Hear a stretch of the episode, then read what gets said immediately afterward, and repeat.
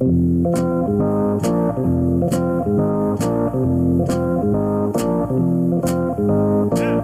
was Kershaw tipping pitches, CJ, how does the hitter see that and take advantage? Well, first and foremost, Chris, if it did happen, it always happens when the pitcher is in the stretch. Rarely can you pick up pitches when a guy is throwing from the windup, and that's what we saw in that seventh inning.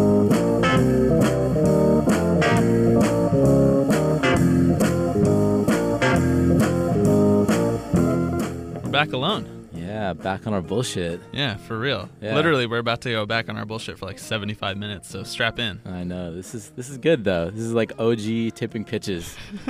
Back when it was just us Yeah, in the stew with You- no one else. Remember that? That was a while ago. That was like what three weeks ago at least. Literally, I don't remember that. I don't either. I don't remember a time before Anthony DiComo was on a runway while being interviewed by us. Damn, call out. yeah, well, you know, Anthony, if you're listening, thank you so much for doing the podcast. Uh, yeah, this is good though. This is we got a we got a lot of stuff to talk about today. Dude, October is almost over. I know. Yeah, we are like the World Series is here. Yeah, So we're coming to you on a Monday night. This is October 23rd. Yesterday was my parents' anniversary. Happy anniversary, mom and dad. shouts out to them. And happy birthday to my aunt Karen today. I always get the two days mixed up. It's not great. But, Ooh. you know, I texted them this morning. They were like, you know, it was yesterday, right? I was like, eh, yeah, for sure. Um, But yeah, dude, October, almost over. This golden month of baseball is coming to a close. Yeah, it's I'm not ready for it, but No, I, I'm not you know, either. You know, I'm excited for this week, and we're gonna talk more uh, later in the episode just about the World Series, this matchup, what we're looking forward to. But we have a, a week of pretty incredible baseball ahead of us, so I am excited for that. This was the matchup we've been waiting for, Yeah, right? Since yeah. we started this podcast, since day one. Yep. This was it. Astros, Dodgers, we predicted it. We called it. We're savants. Yes, we we know what we're talking about. Yeah, hire us at Fangraphs, at ESPN, at, At- 538, at, At Deadspin, at, Deadspin, at, The Ringer. At You don't do enough baseball coverage. it's literally the World Series is starting tomorrow, and one of the subheaders on your website is not MLB or World Series. Yep. Just saying. Anyway, but before we get to the actual balls, bats, men running around on a field, we have a bit of a dramatic reading that we're Oh, going to yeah. go through. Yeah, we have some juicy stuff. Yeah, a New York Post column about the man, the myth, the legend, Yasiel Puig. Yeah, this is a yo. I'm a a, a hard Yasiel Puig stan. You know that. I've said it on the podcast before. Yes, the You- big, the world's biggest Yasiel Puig apologist. As an can A- do no as, a- wrong. as an A's fan too. Like whatever. Strange. Yes, I don't think Yasiel Puig can do any wrong. He should be on the A's. Hot take. Yeah, why not? Get him. I'm here for it. Anyway, Um, but yeah, anyway, so this was floating around Twitter the other day. A column by New York Post columnist Phil Mushnick. N- never heard of him. sounds like a herb. that I've been watching too much Desus and Mero. Yeah, so uh, I just want to I want to read through this one for you. It's it's pretty short, so we're just gonna go top to bottom, word for word. and and we're the- just we're really mailing it in at this point. We're just reading other people's we're work. reading other people's work. But this, you know what? I, and here's what I want to say about this before we dive in. I think if you if you write a good take, you deserve to be praised for it, and if you write a bad take, you deserve to be ridiculed for it. Yep. If if either one of us has a bad take on this show, email us, tweet us, tell us. Literally do anything. Literally anything. Call us out. We're, Mail we're wrong. us. We're dumb. Send us a letter. Yo, show up at our apartment and like tell us. Um, you de- uh, you deserve to uh, be laughed at if you have a bad take. yeah, fair. Yeah. So um, I would just like everyone to know I have not seen this column from our man's Herb Mushnick. Yeah. What was his name? Phil Mushnick. Phil Phil Mushnick. Yeah. So the so ti- this is pure reaction from me. the title of this column is "Why Baseball Doesn't Need More Yasiel Puigs." Um, so he starts this one off with a uh, with a quote, and it's from Emo Philips. Don't know who that is, but um, the quote is, "They call me Mr. Baseball not because I love the game, but because of all the stitches in my head." Funny quote. Really don't know why it's relevant to the column. I think you just put a quote at the beginning to make yourself sound smart. Like you're like, I know something that someone said in the past, and I'm going to relate to something that I'm about to say now. For all my One Tree Hill fans out there, this is like in the OG days of One Tree Hill, the early seasons when my man's Lucas would read a quote from his favorite author before every episode and at the end of every every episode. So All right, here we go. if you were raised to love baseball and to recognize the smart, winning kind from everything less, this the- is already impressively racist. Oh, oh yeah, oh top the to bottom headline, it is. the headline is literally they subbed out black people and wrote in Yasiel Puig. But oh, anyway, oh, it gets oh, it gets worse. It gets worse. the the Dodgers Yasiel Puig is insufferable. As the sport is diminished by professionals who disregard the basic act of running to first base as a matter of style, Puig, an incurable home plate poser? Often makes turning doubles and Home plate triples poser? into singles appear effortless. Does he pretend to be a, a diamond and Yeah. lay on the dirt? No, he poses as home plate. Yeah. Despite his conspicuous talent, Puig last season was rep- uh, remanded to the minors to get the point across that baseball, despite modern no upside compromises, remains a team game. It didn't take. In the postseason, Puig continues to behave as if he's in the home run derby. Pause. That's like my ideal baseball game. Is everyone thinks that they're in the home derby? Can you imagine how fun that would be? Yeah. Remember when Aaron Judge just hit a million home runs in the home run derby and everyone was like, this is amazing? Yeah. Aaron Judge was trending worldwide on Twitter. Baseball was actually relevant, fun, and young. Yeah. I think God, I would hate that. batters should start bat flipping on strikeouts. I don't even care. I'm so down. Just everything. Just make it like Korean baseball. uh, he even seems to relish his high risk flamboyant foolishness despite frequent backfires. Yet some are good with that, or at least pretend to be, in the shallow hope of being heard or read as avant garde. I think Yasiel Puig is cool because I just really want to be a hipster about it. And it's like alternative to like f- fun. this is like old man yelling at cloud. Oh, this is like, peak levels. This is like cream of the crop. Just I had nothing better to do on my Thursday afternoon than just. Let's be real. He wrote this on a, like a Saturday night. Damn, dude, he's avant garde. Yeah, He's selling his paintings on the street. yo, he really is. Liking Puig is just it's the underground, man. You just you just don't get it. Some people don't get it. Liking liking Puig is like liking a different Neutral Milk Hotel album than from the airplane over the sea. All right, okay, we'll keep going. We'll speed through this. Um, In the airplane over the sea, that was a mistake. Let the record show. I did not fuck it up. He knows. Wednesday's topic on Cal- Colin Cowherd's FS1 show was Does baseball need more personalities like Yasiel Puig?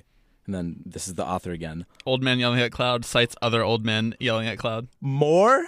How many games does, quote, personality win? Why not ask, does baseball need more players who can't be bothered to run to first, even in the biggest games? Or does MLB need more players who'd rather show off for TV cameras than play winning baseball? I just want to p- point out that he does both. I don't give a shit. I don't like give a 400. I don't give a shit what Yasiel Puig does because he's good. Yeah, he is good. He's sitting at like 400 in the playoffs. He, if he performs like this in the World Series, will win World Series MVP. And I just want to say, living in a world with Trump as president and Yasiel Puig as World Series MVP, it's just literally, it's all you need to know. it is all you need to know about our society right now. Uh, why would anyone who knows good from bad, right from wrong, even throw out such a question? Ready for this? I don't know if I am. Inspired by immodest adult fools, little leaguers now pose at home, God forbid, bat flipping, risking something for nothing. Whoa. Whoa. Whoa. See, what he did there was use two words that ended in the same word. Yeah. Yo, uh, It's like an I- echo effect, you know? The demise. He learned that in uh, journalistic inquiry. The dem- I, I I promise you, the demise of America is gonna come from ten year olds standing in front of the mirror practicing their bat flips. That's how it starts. Slippery slope. Yeah. What else are they gonna start flipping? Uh, cultural norms. Whoa! Middle fingers in football stadiums? Stop. Ooh, don't even don't even raise that. this is just this is just bad. And there are a few more paragraphs, and he. I'm not even gonna Yeah, please spare us. Wait, just read the kicker. Well, he he references a time when Jayson Werth was being interviewed um, after a game, and it was broadcast on the screen in the ballpark, and he like Yeah, I remember. s- he shouted some obscenities into the microphone, and our our guy Musk Chimp or or You're just or confusing him with Brent Musk Chimp. this is slander, and I will not tolerate it. Mushnick. Mushnick. Yeah. Um, he like he quotes some ESPN uh, host Molly Qerim who declared I Molly love Qerim. She's who- dating Jalen Rose. who de- Shout out to them. who Love is real. declared I love it, and then he ends it with yes. Such interviews would make great companion pieces to quote more personalities like Yasiel Puig. More stitches, anyone? I don't get that. I don't either. Who's getting stitches? Well, it was a reference to the quote at the beginning. Well, I get that part. But like, so the stitches in the head are because he's playing a dumb game because his head is a baseball. But for some reason, if you're playing baseball, It's like that meme of that lady doing math. I just can't compute it. it's bad for you to have a ba- a baseball. Maybe he's saying that Yasiel Puig needs to get beamed, and then he'll have the marks of the stitches on his body somewhere. Yeah, More stitches, anyone? more stitches. Anyone? Yeah, I wonder how Mr. That's Met, gonna be our new I wonder how punchline. Mr. Met feels about D- that. yeah, this is fuck that. That's hey, this that's is slanderous. no, this is more than slanderous. This is this is a hate crime. to mascots with stitches on their costume. Bruh, come on. This is just bad. This is like this is the type of column that someone writes like after he's first called up and gets really upset. You're like five years into Yasiel Puig's career, and now you're getting mad about it that he's good going to the World Series. Imagine sitting up at night thinking about these words I want to and then putting them down on paper. imagine watching the NLCS, seeing Yasiel Puig stick his tongue out at the camera and being like, "Oh my goodness, I can't let my kids see this." are, are you kidding me? Yo, we're like uh we're like one dugout pan to Yasiel Puig sticking his tongue out from some New York Post columnist writing about how Yasiel Puig is over sexualizing baseball. Yeah, yeah. Good Um, lord. Uh, my counter to this is baseball actually does need more Yasiel Puigs. Yeah. It could do with a few more. Yeah. I'm into it. And a few less Brian McCanns. True. yeah, so uh Although shout out to Brian McCann coming through clutch beating the Yankees. Fuck the Yankees. yeah, true. 27 rings, more like 27 Ks for Aaron Judge. That's what I said, boy. So uh Phil Mushnick, Mushnick, M- Mishnick, If you're listening. do better. That's it. That's all we have to say.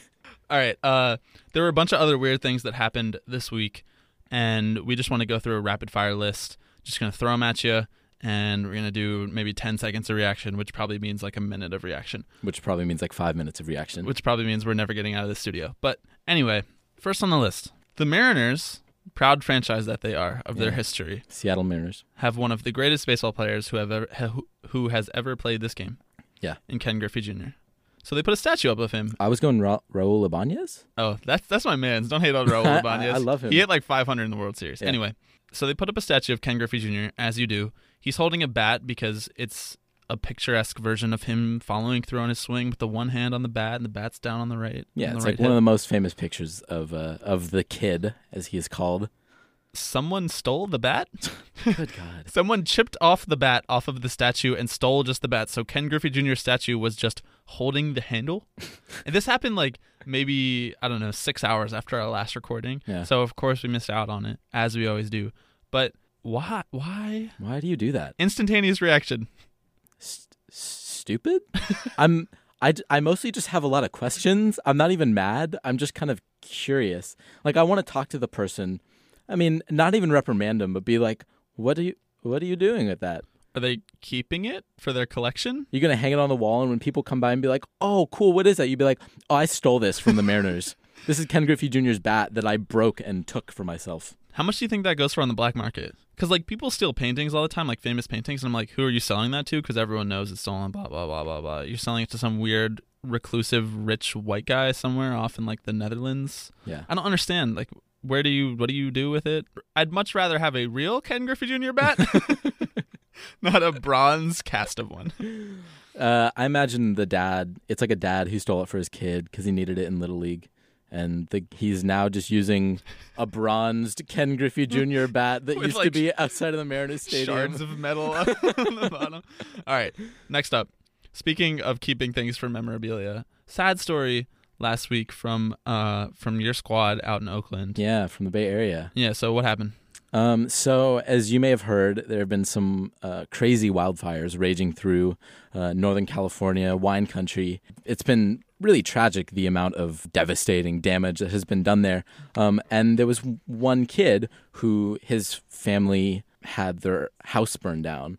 uh, really awful. And in that house was his um, MLB memorabilia collection, a bunch of like baseball cards, and I think a, a ball that he had gotten at a game once.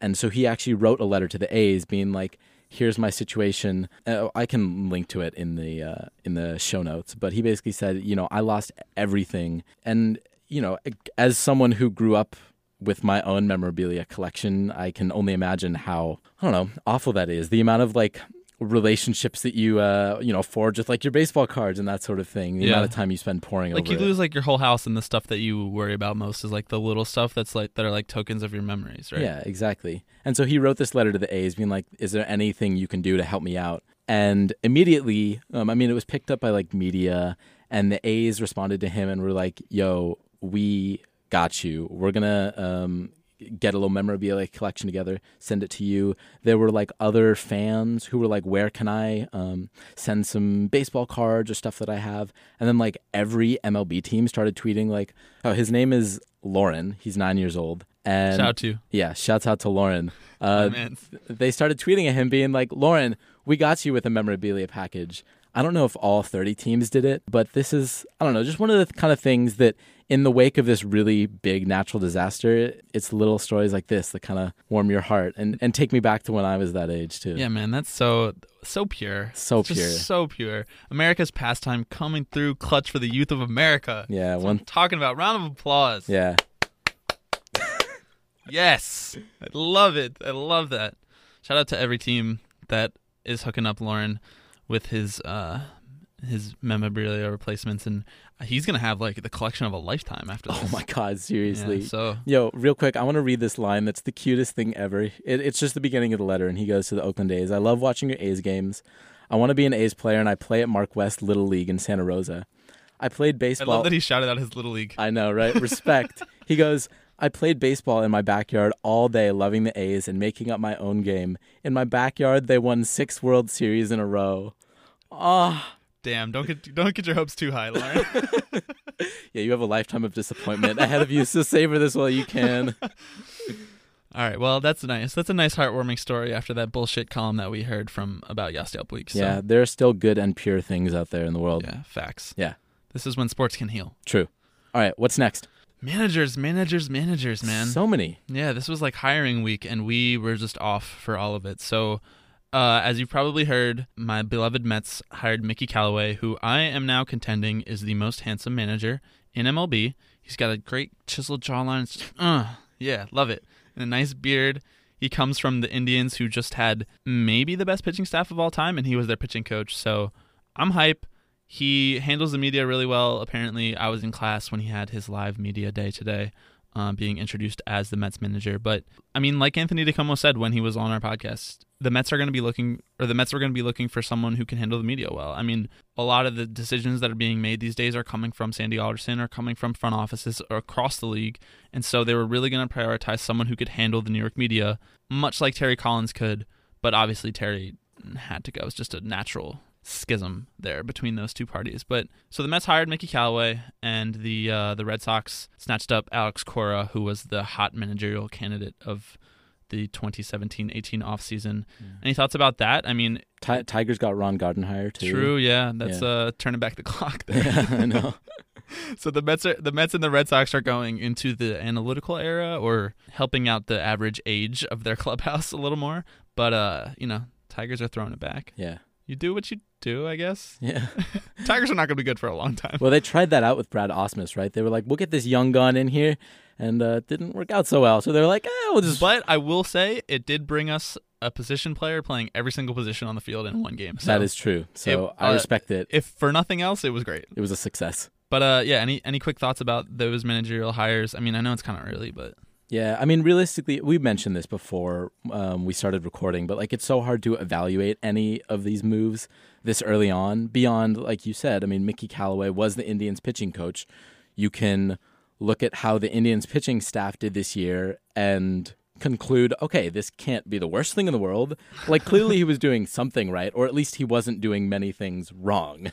Is yeah, I think the th- big thing, That's right? the other thing is that like as the Mets manager, really all you have to do is keep those pitchers out there. Yeah. you know, And I know that the manager doesn't have much to do with that, but if there's anything he can do organizationally or anything he can transmit to the rest of the, the coaching staff that helps those pitchers stay healthy or helps them feel comfortable coming off injuries, like that's all I'm asking for. Well, and I also think that this managerial shakeup that we've kind of seen in the last week or two just brings up the question of what the role of the manager really is and what he should be tasked with doing. Because right now, like the buck stops with him, and the manager sets the lineup and he sets the rotation and really makes all these decisions that shouldn't necessarily have to fall to him.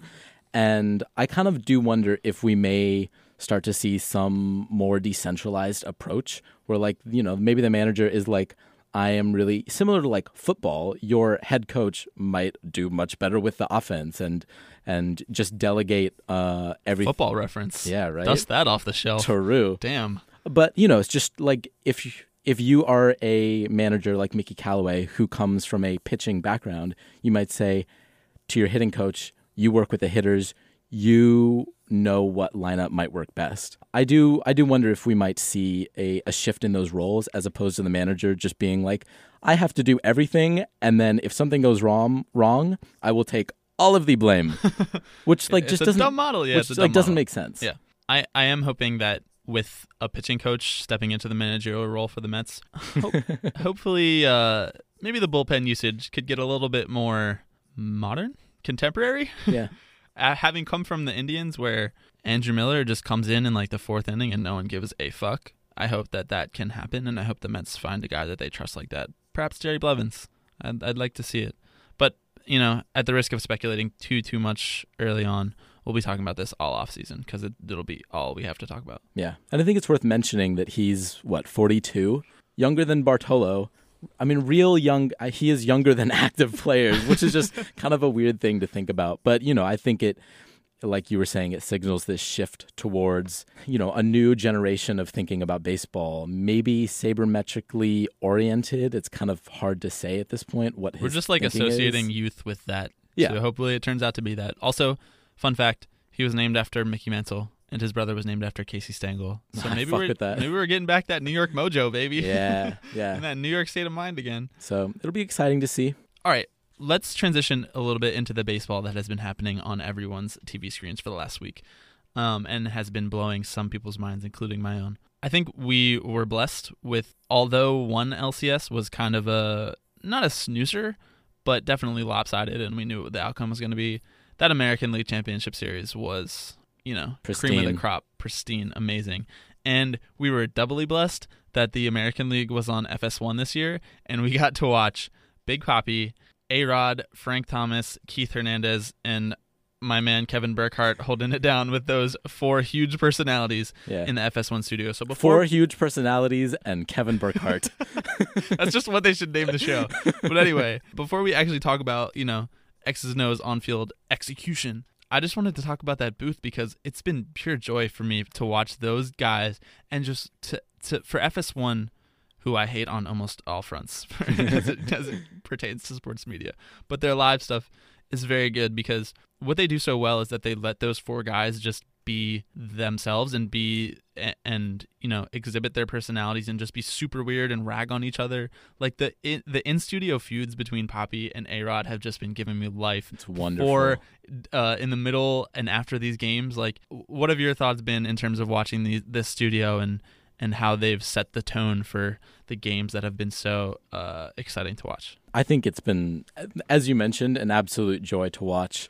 Just because I think they all bring their own experience and very unique background, and you have the the A Rod uh, Big Poppy rivalry coming in, which already sets up some great jokes. I mean, talking about A Rod pulling out his World Series ring and telling Poppy to kiss it, and and Keith Hernandez just kind of brings that like old sage, just like Yeah. sitting there surveying the the young kids and, and being like, oh well, when I was your age, and pulling just random weird ass anecdotes about smoking two packs of cigarettes I was out. gonna say this is where we got that beautiful moment Yeah, so it's been uh, a real joy. Also, I love Frank Thomas. Frank Thomas, I think he's a smart, uh, I think he's a really intelligent guy, and kind of keep holds it down while the rest of the Oh, yeah. guys are uh, They get into their tomfoolery. Yeah. tomfoolery. tomfoolery.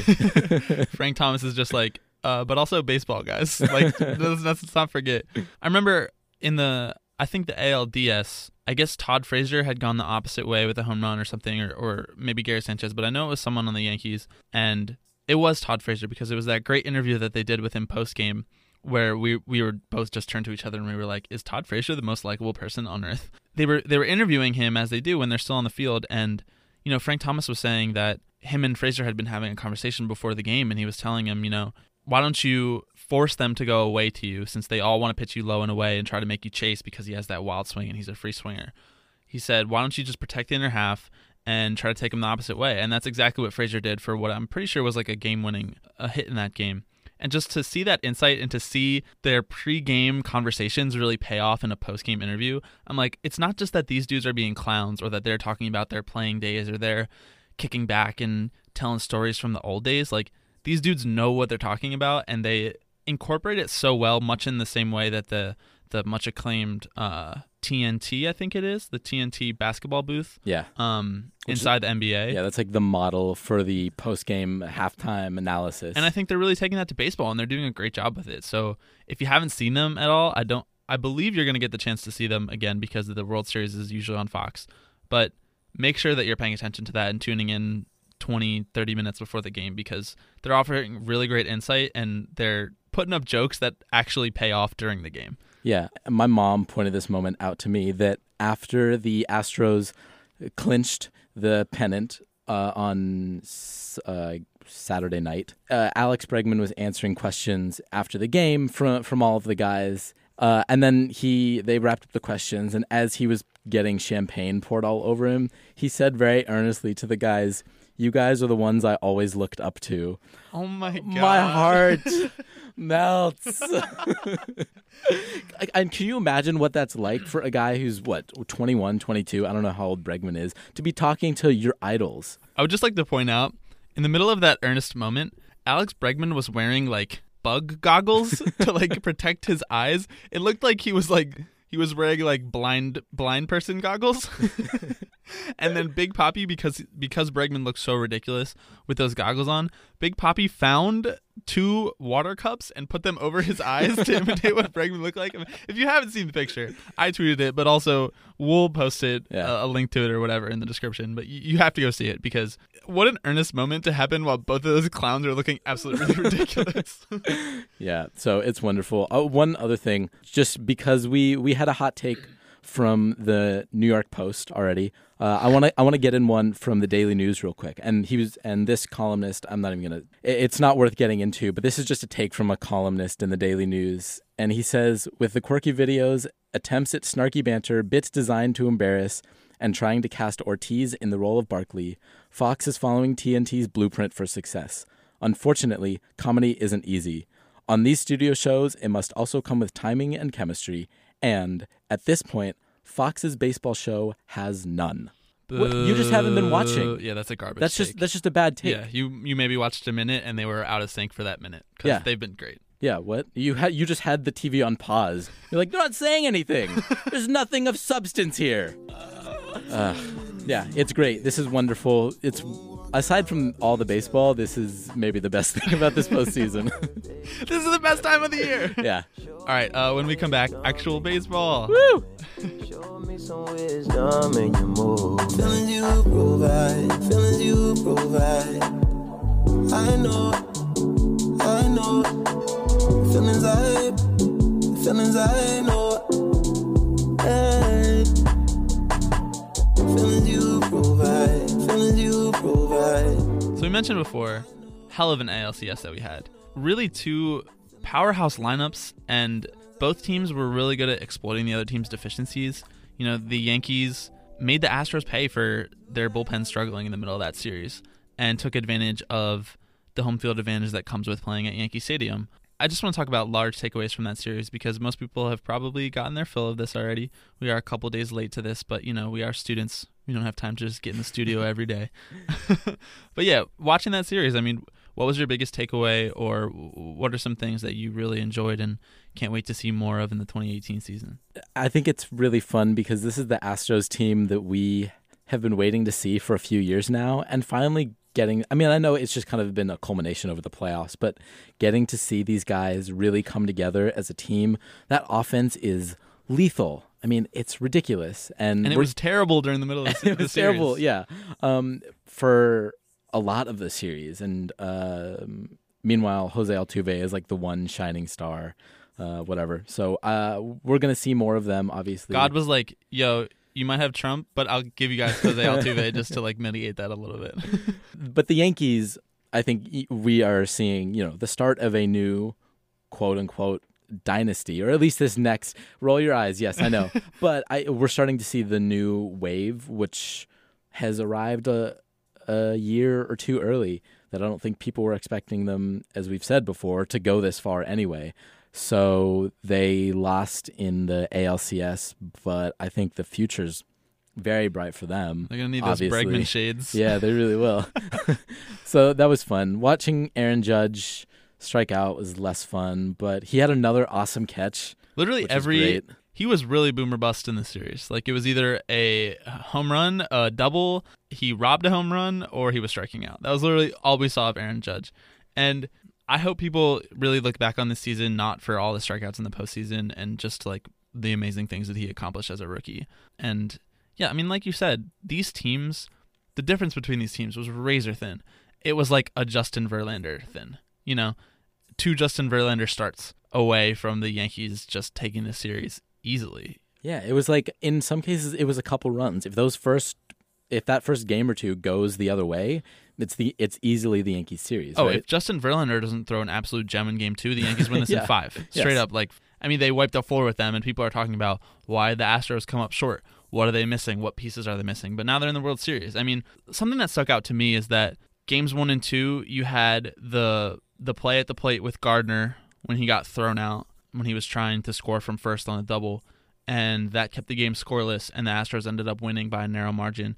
And then game two, you got the play at the plate with Altuve, and Sanchez can't corral it. And you know you can hot take all you want about Sanchez not being able to catch the ball. The truth is they the Astros were aggressive and it paid off for them. But if either of those plays goes a different way, that just goes to show you like the absolute precision that it takes to play baseball at this high of a level when these two teams are both so loaded and we're seeing such a concentration of stars in the league like we talked about on an earlier episode. I love baseball when it's like this. I love baseball when it comes down to I mean don't get me wrong, I love home runs, I love I love strikeouts, I love all of that, but just like to see it's more exciting when a team has to make a play to win.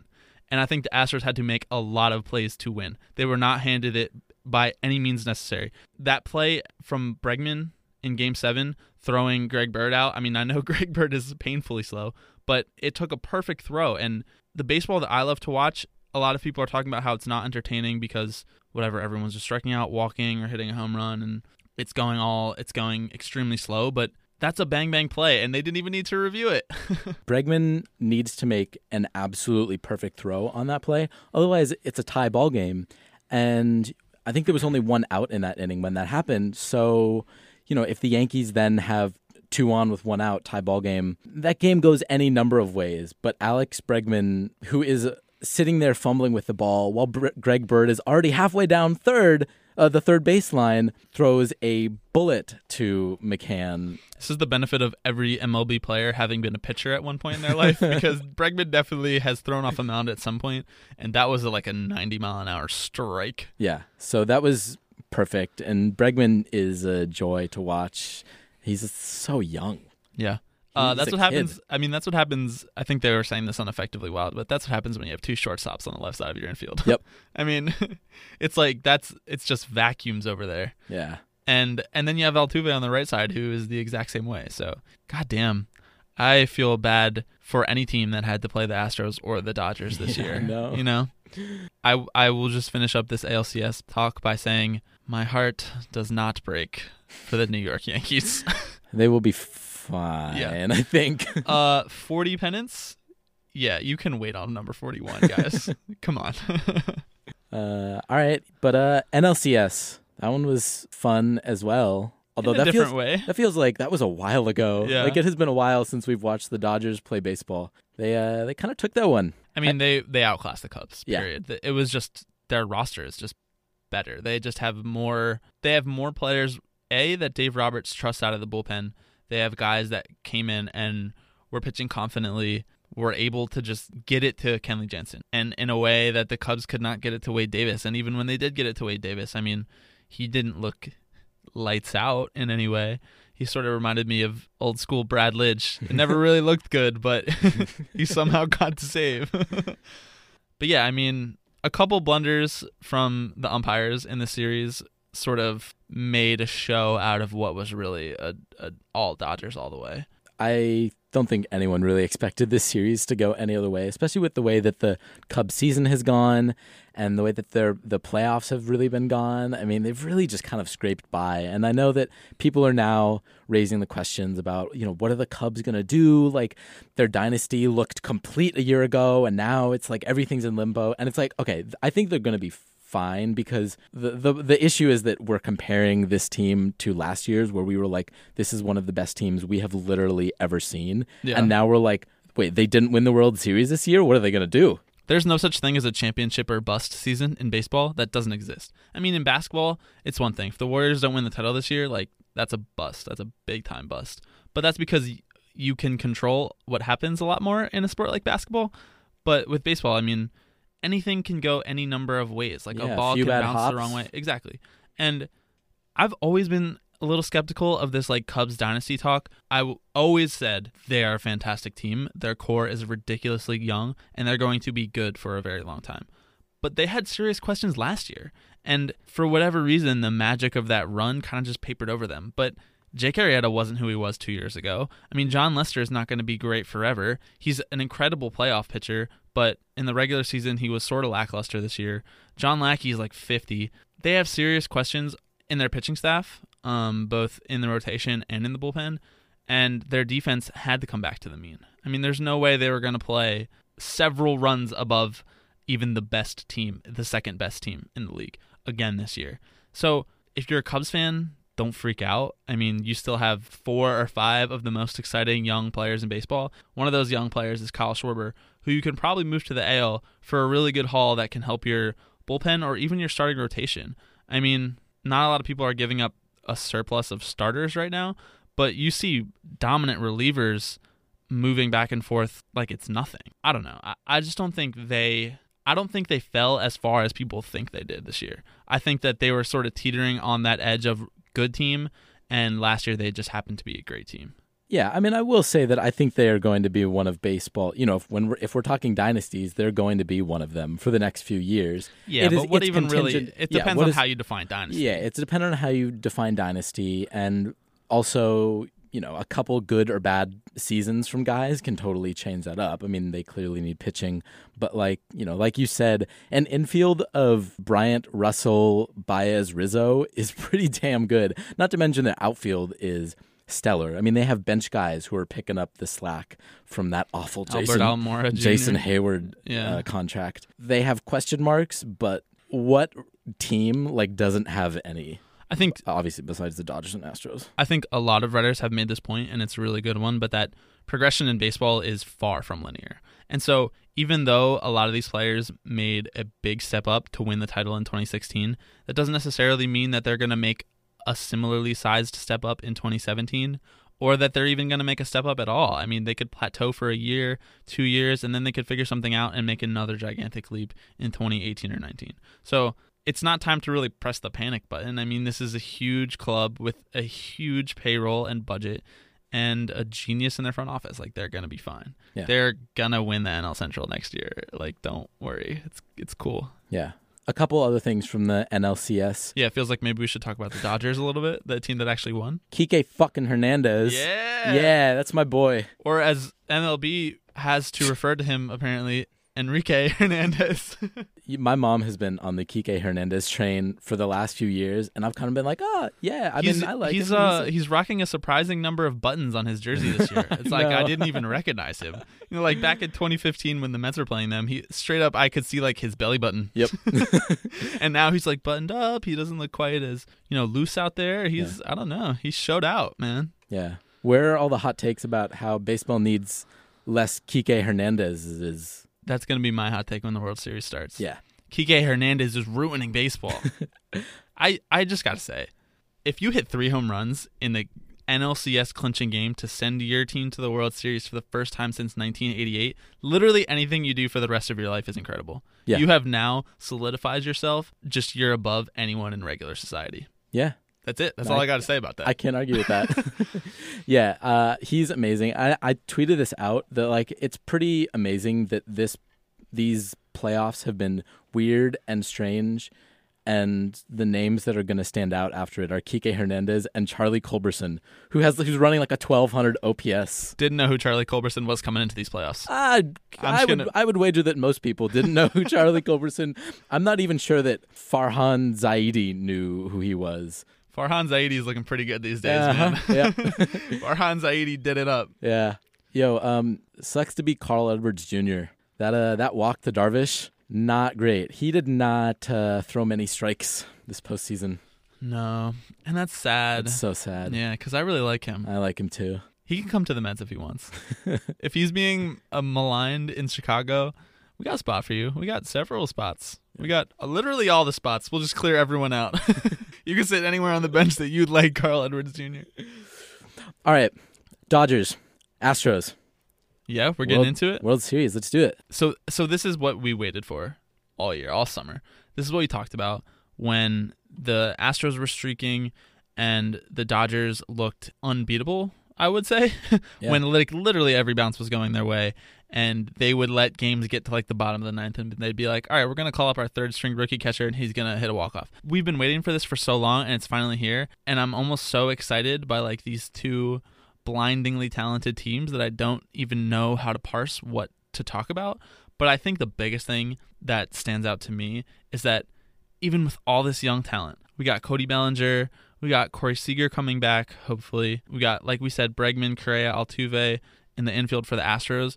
But even with all of that, potentially what is going to set the tone for this series is Justin Verlander versus Clayton Kershaw. Yep. And that is fucking awesome because it's just a these teams are such just such a good mix of young, ridiculously talented players with veterans who have been doing it for so long.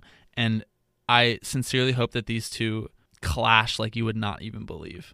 Yeah, we have two of the greatest pitchers of this generation, one of whom is one of the best we have ever seen, each supported by this young cast of rising stars, some of the better hitters that we have ever seen.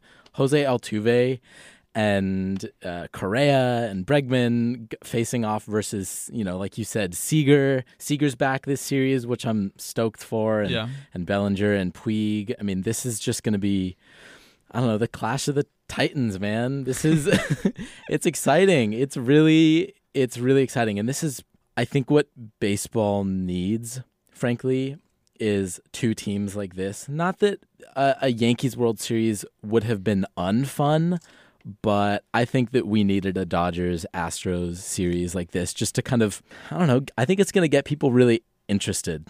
Yeah, because ostensibly these two teams are going to be here for a very long time. Let's just go in. Game one. What are some problems that you think each team could present to the other team? Like, we know that both of these teams are extremely loaded, but they're not just going to cancel out exactly, you know? So, what are you worried about if you're a Dodgers fan, and what are you worried about if you're an Astros fan? I'm worried Rich Hill sweats enough as it is. I'm worried for him, man. like that guy always is out there looking like he's just running at 120%. it's he's like a computer that's on overdrive that's just like the fan is whirring and it's hot and I'm like I don't think my dude can take this. And now you're about to go sit him just in the baking sun. Worried for that. Yeah, and we should say it's going to be 100 degrees at first pitch in game one. That's ridiculous for like a midsummer game. This is not the Midsummer Classic. This is not the All Star game. This is literally the end of October. And so, yeah, Rich Hill, Yikes. he literally looks like he's sweating just when he's sitting on the bench. Yep. So that's a fair point. Uh, if you're an Astros fan, what are you worried about then?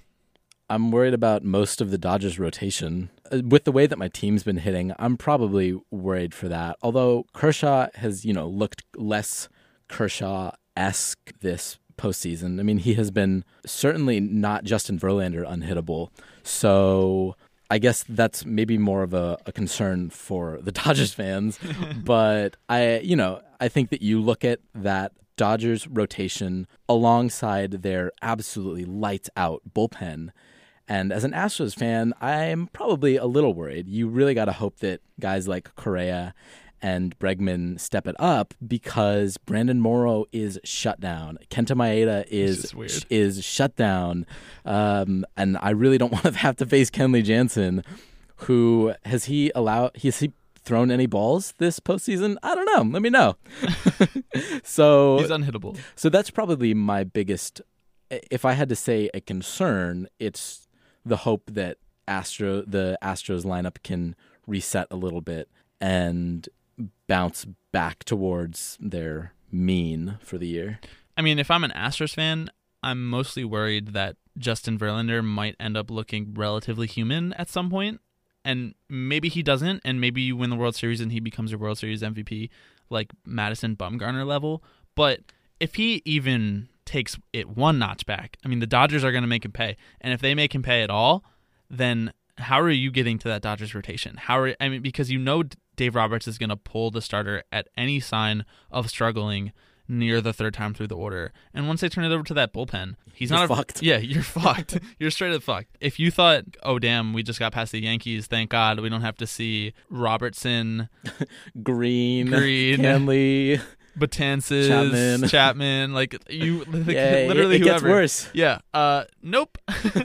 you got to face Jansen, who is the best relief pitcher in baseball right now, and their collection of guys that are somehow so much better out of the bullpen than they were as starters. Like, I don't know. That's what I'm worried about if I'm an Astros fan. But then again, like when that lineup's on, there's nothing that there's no pitch that you can throw unless you're Kenley Jansen throwing that cutter on the outside, but he can't pitch all nine innings for sure.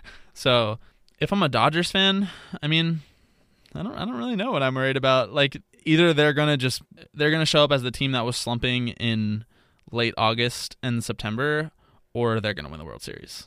I think it's gonna be the latter. Yeah. Let's be real. so is that your is that your call? Yeah, I'm yo. Before the season started, it was Dodgers over Astros in six. So I'm uh, You're sticking to I'm it? gonna stick to that. I think I think that the Astros are gonna pull a couple out. I think that we will have some games that go their direction, but the Dodgers are just good, man. And watching them play, I, we've talked about chemistry before, and I know you can't quantify that, but it just feels like they're on a roll. It just you look at them and it just feels like their year, you know. and you can't quantify. It felt the- like the Yankees were on a roll too, though. yeah, I still kind of thought the Astros were going to pull that out though. Like the Dodgers are they have just steamrolled everyone. Yeah. Like you can think that maybe they'll slump back down to that August team, but they've really looked like that June team. Yeah. And uh, as long as they're doing that, yeah. What do you, what's your pick? Oh man, you know, On the hate- record, I go. hate making on the record predictions because I usually, I usually just use this opportunity to jinx one of the teams. But with this, I don't really want to jinx either of these teams. Yeah. I like both of these teams. I like a lot of players on both of these teams. So they're going to tie. So they're gonna tie. Yeah. Yeah. We're making this one a six game series, three three all. And let's just wrap it up. Everyone gets a trophy, and then someone in the New York Post can write a hot take column about how this is everyone gets a trophy culture. Fucking fucking millennials. participation Yeah, awards. ridiculous. They Liberals. participated in the World Series. What? We're just going to reward that now? Yeah. They quote won the LCS. What is that?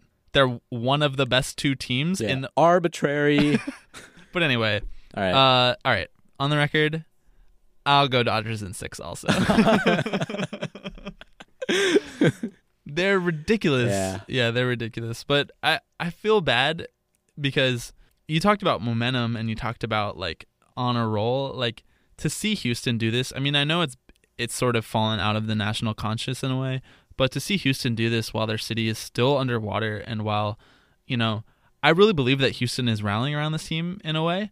You know, they rallied around JJ Watt and and that team's terrible. So they have something to actually rally around sports wise. To see them win it for Houston, bring it back to H Town, that would be pretty cool. I, and they've never won a World Series. You know, we could we could listen to a whole offseason of hot takes about how the Dodgers spend way too much money and don't win World Series if this happens. So Yeah. I I don't want that. Um, but yeah, I, I do think the Dodgers mm, have the slight advantage. Predictions are stupid because you make the right prediction and you still look dumb if it's wrong. Yep. But so this is the right prediction and we're making it, but we're gonna look dumb if it turns out to be wrong. Honestly, I think all you can do is really just be excited that we're even seeing this. Um, Hopefully, really- actually, hopefully it goes seven so that we can see as many games as possible. That is true. This is one of the rare times where we see two 100 win teams match up in the World Series. The I think last it's the only time, right? no, the, it happened in like 77, I want to say. That's a long time. That is a long time. And given the amount of times that we do see 100 win teams, It's it like at it least is- a couple every year. Yeah, and it is, you know, clearly very rare that we get this uh, this sort of matchup. So just be excited. Just be happy that it's October and we're watching two of two of the best baseball teams to play in a very long time We're gonna say this every year. every year.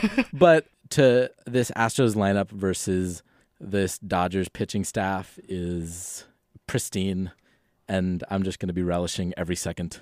Uh, hopefully we all are. Hopefully we're appreciating this moment while we have the chance before we go into the dark days without baseball in the off season.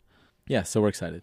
Is the point? The point is we're excited to like watch. if you couldn't tell, it's the Dodgers and the Astros in the World Series, and and us, excited. we're excited.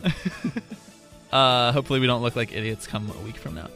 But uh, anyway, when we come back, slightly more serious note, but a little bit more of our sports media talk that we've had a couple times. Show me, show me, show me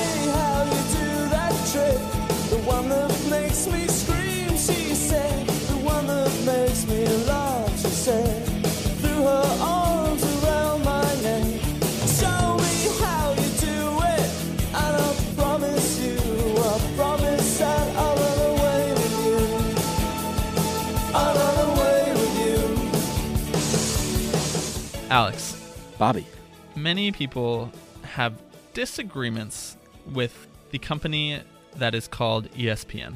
which one's that one? That's the one that the worldwide leader in sports. Oh, Disagreements from the right, disagreements from the left, disagreements from the, the center, top and the bottom, up, down, underneath, over, behind. red, yellow, blue, green. Lots of disagreements. anyway, so recently ESPN announced within the last couple months or so that they were going to be giving a show to two Barstool commentators. If you're not familiar with what Barstool is, just think of the most misogynistic dudes that you met in college who talked about sports and didn't let women do anything near them um, and then put it on a website. Yeah. That's pretty much Barstool. When Cam Newton the other week said, "Wow, it's funny to hear a woman talk about roots," uh, you can be sure that all the bar- Barstool guys were like, "Yeah, sit down." Yes. So ESPN announced that they were going to p- partner up with Barstool. Their two main commentators who who host their most popular podcast and one of the most popular podcasts on the internet called Pardon My Take, which was hosted by their sports aliases are I don't I don't know their real names, but I don't really care. Their sports aliases are PFT commenter and Barstool Big Cat. And their E ESPN gave them a show, a, a 1 a.m. show much in the vein of like Jalen and Jacoby, who who their radio show got uh, translated onto TV now, and they do like late nights on weekdays. Yeah. So it's essentially an adaptation of their podcast in theory, called, yeah. called Barstool Van Talk. So as the internet does, it flared up over this decision because you know ESPN likes to call itself a champion of diversity, and you know for what it's worth, they do have the Undefeated, which is a a really great website where black writers write about black issues in culture and sports. And they have a relatively diverse newsroom. But from a management standpoint, they have often, as we talked about with the Jemele Hill incident, I guess you would call it, the Jemele Hill controversy, um, they have often choked that diversity when it comes to a when it comes to a political head. So they gave them a show, and it turns out that a few years back, the one of the one of the people who was on the show, Barstool Big Cat, was on a podcast, one of their like weekly rundowns with then head of the site, who is now no longer running the site, Dave Portnoy, and he said some incredibly misogynistic and sexist stuff about Sam Ponder, who is a college football and I believe NFL sideline reporter married to Christian Ponder, and he was just bashing them. And saying that basically she's just there to like make guys hard. yeah, ex- exactly. Yeah. And so many people at ESPN had issues with the fact that they were giving a show to two people who came from a website that has been this overtly sexist, this overtly misogynistic, and has targeted it at female ESPN employees. Yeah, so when the news came out that they were going to give these two guys a show on ESPN, cut them ESPN checks, give them ESPN publicity, obviously Sam Ponder took issue with it, and so did Sarah Spain, who's an ESPNW columnist, because not only uh, not only were they being directly attacked by these people who worked for this company, and and you know Barstool Big Cat, whatever for whatever it's worth, was not the one making these actual comments, but he was on the other line on the phone laughing along with them, and you know promoting this joke that was this awful joke that was being made, and so long story short, Sam Ponder goes back and forth with them on Twitter, and it turns into this whole big debacle where everyone's like, "All right, why are you giving these sexist clowns a show? Why are you promoting this bullshit?" And and one of the big issues was that not only are these people directly attacking ESPN reporters, but also they rile up a fan base of college age men, uh, men in that demographic that ESPN wants so desperately, 18 to 35. They rile up this fan base and they're in the Twitter mentions just saying ridiculous stuff to to these sideline reporters, to these women that work for ESPN. And so today it comes out, thankfully in time for the show, Literally like a half hour before we started recording. which is so rare because usually the news comes out a half hour after we stop recording, as everyone who has a podcast likes to repeat and complain about. It comes out that ESPN president John Skipper comes out and he says, Effective immediately, I am canceling Barstool Van Talk. While we had approval on the content of the show, I erred in assuming we could distance our efforts from the Barstool site and its content. Apart from this decision, we appreciate the efforts of Big Cat and PFT Commenter. They delivered the show they promised. Yeah, so literally this is not even a week after the first episode of the show aired. They were like, eh, people aren't so into this. to to the skipper statement, I say they delivered the show they promised. They delivered everything they promised, and they delivered everything that everyone on the internet promised that they were going to deliver. You should have known. It's such a disappointing lack of effort in vetting the people that you're hiring, the people that you're giving a platform on your network, which you're taking Jemele Hill's platform away. It's such a lack of effort in terms of looking into what these people have done in the past because you're so blinded by the fact that you want 18 to 35 year old viewers. Uh, like, is it really worth this? Is it really worth going through one week and being like back and forth listening to what Twitter has to say, listening to what people have to say on hot take shows about this? Oh, they should keep him on. Oh, this is edgy. Oh, it's happening at 1 a.m. Is it really worth making yourself look like a clown when you cancel the show one week in? Is it really worth that? Yeah, it. This is uh, stupid front to back, and it kind of reminds me of like what the New York Times has been doing over the last eight month or months or so with like the platforms they've been giving to people on their op-ed pages, and it's a lot of really right-wing inflammatory people, and you know people who aid and abetted like the invasion of Iraq and shit like that. And I'm not saying that I'm not saying that like the people from Barstool Sports are the moral equivalent of the people who, Who caused, started the Iraq War? started the Iraq War, but it is it's this notion that like to increase our readership or viewership, we just need to cast a wider net and get more diverse views from the left and from the right. And it doesn't really matter what they're saying because we're not endorsing it. We just want these viewers and readers and we just want to put these ideas out there. But it's fucking stupid. That's liberal bullshit. Sorry.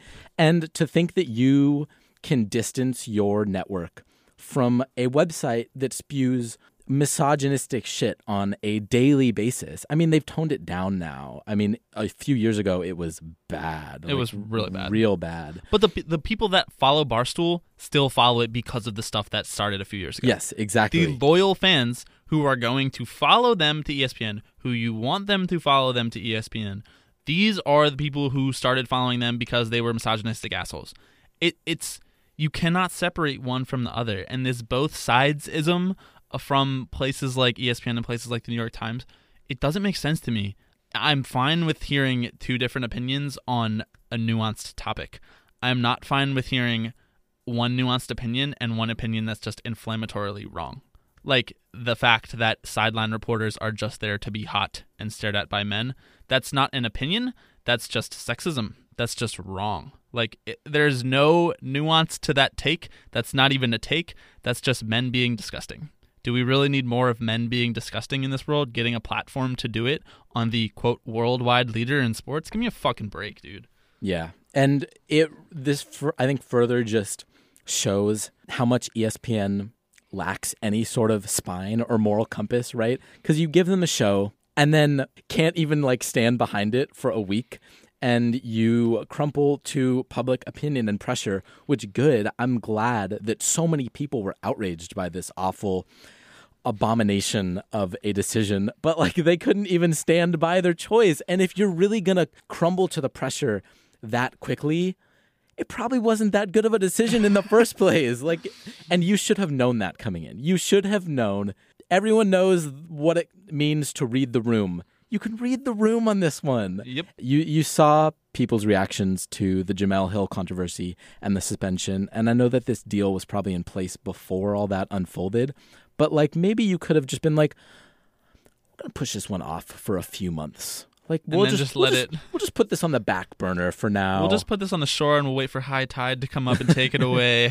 it's like I don't know. It's it shows a complete and utter misunderstanding of what I think viewers want and what where public opinion is right now. And I'm not saying that ESPN is not allowed to make any mistakes just because they call themselves a worldwide leader in sports. I'm not saying that. You can fuck up. You can have a bad program. You can have a uh, you can miss on a show. You can miss on live rights. You can do whatever you want that your company might have made a quote mistake. But when you make a mistake that literally everyone was telling you was going to be a mistake from day one, hiring someone from Barstool Sports and not expecting the misogyny and the sexism and whatever else, the crudeness that comes along with that, it's just such a telegraphed mistake that I'm just like, I don't feel bad for ESPN for this PR firestorm. Not even a little bit, because Nope. they brought it on themselves. Don't give misogynistic people a platform. Stop doing it. You want bad things in the world to stop happening to women? Stop putting men who don't like women on a platform. Yeah. Stop giving them a platform. It's it's very simple. It's not going to solve everything, but by giving them a platform, you're only hurting it. And you're making it okay. Yeah, exactly. It's just. Anyway, now that that rant is over, uh, we're going to wrap up in a little while. So uh, when we come back, just a couple more baseball focused things, and then we'll take you to the World Series.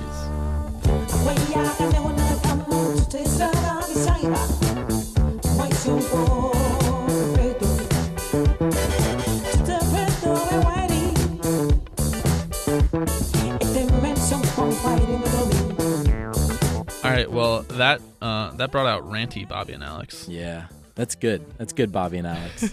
The problem We- the problem is we agree on it, so it's like it's just us yelling into the void. yeah, the void. Well, you know, it's fine. No one's listening. An hour and fifteen minutes into this anyway. uh, hour and fifteen minutes in, we've uh, dragged this on long enough. But before we let you go, we would be remiss if we did not mention the fact that baseball might be expanding. Yeah, let's talk about the future of baseball. That's exciting. That's a nice, easy thing to land on. Yeah, so it was this um there's been talk about baseball expanding just kind of in the last few years.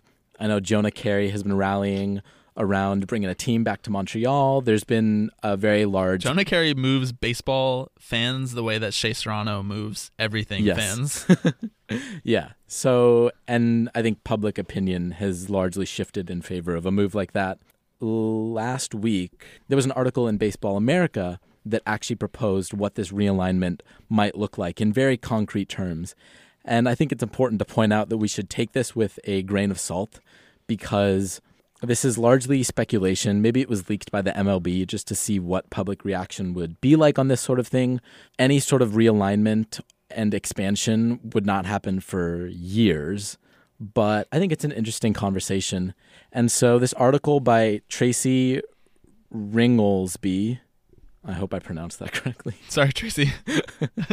um, proposes in pretty concrete terms what this sort of thing might look like, or at least what one option is.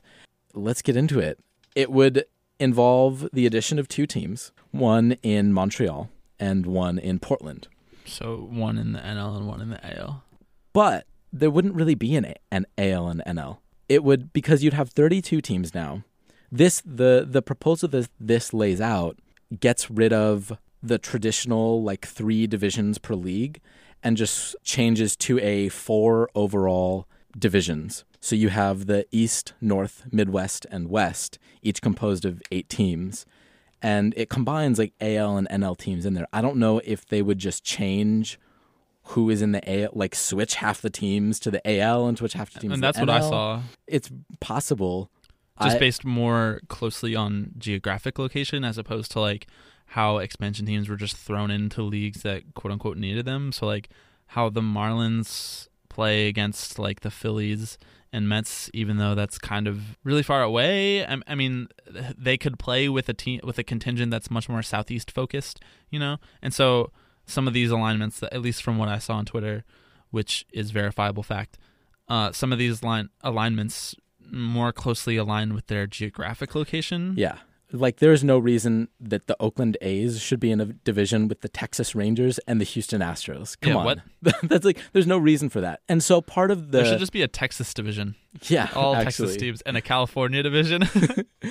And p- part of this realignment is to ease like travel schedules, right? You're not switching time zones so often because there's no reason that the A's should play a you know game in Oakland one day and then just travel to Texas the next day and and then who like be in Boston like two days later. Yes, like- exactly. So you would create more ease on the schedule. And it also talks about switching the season down to 156 games, which would mean that, It should be Um, 154, but yeah. yeah, well, whatever. But also, I think just kind of a smart move. I'm not really going to miss those six games that much. And if it helps player health, Honestly, I wouldn't miss like I don't want to say like 20 games. I- I think I could lose like 16 games and still be fine because like 148 games. If you can't det- if you can't determine who are the best teams in 148 games, like what are the extra or 146 games, whatever it might be. If you can't determine who's the best teams in that large of a sample size, then at this point, why are we even playing for seasons? We should just be playing for decades. Who wins the decade? You know what I mean? yeah, Does this does anything about this expansion plan worry you? I mean, we'll put the link in the description so that people know exactly what the expansion plan kind of looks like. But knee jerk reaction, what about this worries you? Because for me, I'm sort of worried that like division rivals might get split up. Yeah, and that's what people are talking about, right? Is that historic rivals that aren't necessarily geographically based might end up a little wonky. I care less about that. Frankly, you will still have the the regional rivalries like the Mets and the Yankees. You will get more of those games, which I think are always fun. A Subway series or a Bay Bridge series between the A's and the Giants. That's fun. I I'm into it. You're rolling your are you in I just don't want to You- play the Yankees more. uh, fair. I I don't know. I'd I, much rather play the Braves 16 games a year than the Yankees 16 games a year. Let's just be honest. yeah. Braves and the Marlins. Well, the A's would lose the Astros and gain the Dodgers as rivals. So great. I. it's just like we're, we're it's just a step to the side. Like uh, I don't know. I don't think that that worries me It's like a turnstile of L's. It really is. I I think it it upends Wait, can you just Some- read off who would be in the Mets? The Mets division, the, the East. Yeah, so the East. No, actually, the Mets would be in the North as this lays it out. Oh. So that would be Boston, nice, Fuck. Cleveland, Fuck this. uh, Detroit, Minnesota, Montreal, the Yankees, uh, the Mets, and the Blue Jays. I'm 100% against this. This is the dumbest idea I've ever heard in my entire life. This is actually so stupid. They have to play the fucking Yankees and Red Sox and the Indians. Are you fucking kidding me? No, no, Yeah, no, sucks. no. Sorry, Montreal. No, no. One thing it's important to talk about here with this is also how it would affect the playoffs. This essentially proposes an expansion of the playoffs. Playoffs would go from 10 to 12 teams, which is a lot. I I, don't love that. I don't love it either. There's no real clean way to do it though. I see. I don't like the thing about baseball playoffs is that it's more exclusive than the other, you know, the other sports. Like NBA playoffs, like really bad teams make the NBA playoffs. Really bad teams don't really make the baseball playoffs. I mean, I know the Twins were not great this year. The Rockies were not totally convincing, but they were still good enough. Having an only top 10 situation, it's just a little more fun to watch because at that point, it's like what we talked about, we what we've been talking about this whole playoffs, and that like there's so many good players concentrated on good teams, and every team in the playoffs is fun to watch. Like you're not rooting for if if you're a neutral fan, you're not really rooting for one team or the other because if Bryce Harper gets eliminated, then Javi Baez gets to play in the NLCS or or Kris Bryant or Anthony Rizzo. So I think with an expansion, you might get like a bad team, like the Mets in the playoffs or something like that. Yeah, I mean, we already talk about how the second wild card makes it makes it so that most teams have a shot, right?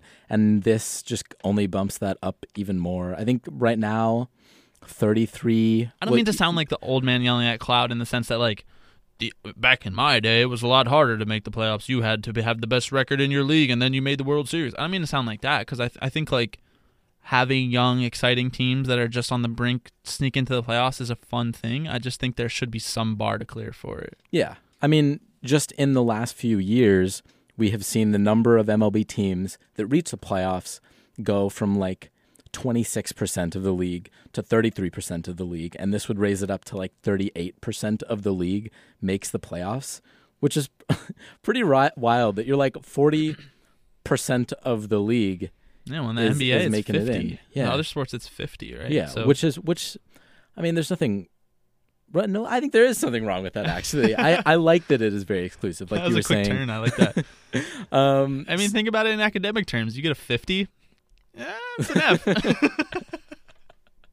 it's not a one to one comparison, but hey, what are we talking about here? Um, so I think it'd be interesting to see how that works. I think what's being proposed is like the four best teams from each division, or the the best team from each of the four divisions makes it in, and then you have the just the eight best teams After that, after that make it in, and you have a, and then you just have a shit ton of like play-in games, and I'm all for like dragging out the playoffs, but I I'm don't not. know. No, I'm not. I'm not all for dragging out the playoffs. We don't need to water this shit down. Like it's there's a lot of games. They're on every night. My girlfriend is mad at me that we've been watching baseball games every single night for the last month. Okay, it's fine. It's fine how it is. Yeah. Don't need to break. Don't need to break the system. I do like expansion though, so let's add six teams. We'll just throw one more team in every single division. All right. Wait, okay. Okay. Okay. Yeah, we got Portland. We got Montreal. All right. What else? Uh, Vegas. Vegas. That's three. Can you imagine the mess that Yasiel Puig might get into in Vegas and what that New York Post columnist would have fodder for at that point? Oh my God! I want to see Bryce Harper and Yasiel Puig on a Las Yeah, Vegas team. Yeah, Bryce Let's Harper out there in his hometown showing Yeah, Yasiel yeah. Puig the spots, boy, on the strip. Yeah, that'd be fun. But, All right, so but but uh, don't trade Harvey there. That'd be bad. yikes. Would not go over well. yeah, we're not going down that path. Okay, so that's three. What else? I I feel like honestly, I feel like the Midwest needs some baseball love. If we're being real, they're like OKC. they're yeah. Why not? sure, honestly, that's four. what are other cool cities? um, Let's let's give another one to Canada, man. Vancouver, five. Boom. We need one more. nah two Canadian baseball teams. That would be Amer- it'd be three Canadian baseball teams at that point. True. Yeah. Yeah, fuck what you heard. Nah. This Too. That's too Mexico many. Mexico City. That's five. Sure. Let's give Mexico a baseball team. They love baseball there. yeah. That'd be sweet. Uh, all right, Mexico City. You vetoed Vancouver. Fair. We all get one veto in life. Uh, you have to choose the last city then. You want to veto Vancouver? You gotta come up with something. It's facts, man. We're at like hour. We're at like one hour and twenty five minutes right now. Starting to get a little stir crazy. Ala- uh, we gotta we gotta go for a, a city in Alaska. Veto. Fuck this. Come up with a real one. Ah, boo, boo. you vetoed Vancouver. Alaska is more Canada than Vancouver. Sorry to the people of Alaska, our listeners in Alaska. You're American citizens. yeah. What about Puerto Rico? If you can't come up with a better one than Puerto Rico, then it's gonna be Puerto Rico. I mean, Puerto Rico Puerto is a not a country. not a city, but yeah, San Juan. yeah. All right, looks like we got it. We got a little Latin diversification in there. I tried to get more Canada. Fuck more Canada. It makes plants grow. Who cares what it does since you broke my loves the wind? Who cares that it makes breeze? All right, uh, we have gone super duper long on this. So, is there anything that you want to leave the people with, Alex? I'm excited, certainly. I think I think the realignment is fun and necessary, and there are going to be people who are like, "You are ruining the fabric of the game," but like the game needs to change sometimes, and Montreal deserves a franchise, and a Portland franchise would be fun as hell. Yeah. And there actually there's a really good documentary on Netflix called The Battered Bastards of Baseball, which I recommend that anyone see. But it's about uh, this attempt to start an indie league baseball team by Kurt Russell's father, Bing Russell, in like the in, in like the 70s. Anyway, expansion. I'm here for it. Let's expand to like 80 teams This is gonna be worldwide. a national, uh, Yo, it'll be like the actual World Series. Yo, let's start finally. bringing. Yeah. Why isn't it called the National Series? Because that sounds bad. The, Um, the countrywide series. ethnocentrism. Yeah, let's bring in Korea, man. Let's bring in. Uh, I think I think now we're just describing the World Baseball Classic. yeah, I think so. All right, well, I think that just about does it for this week, Alex. It's been a while since we bantered like this back and forth, so we got back to the roots of the pod. Yeah, feels good. We got the juices flowing. If you made it through this, I salute you. God, same. I'm not even gonna listen to this one. Uh, we'll check back in with you in about a week when the uh, World Series is well underway. Yeah, But until then, thanks for listening and uh, enjoy the Fall Classic. yeah. Enjoy that October baseball. Bye, y'all. All right. Who loves the sun? All right, so we mentioned before, hell of L- hell of a pair of LCLs. Hello, hello, hello, hello, hello. Hardy, harder. uh, anyway,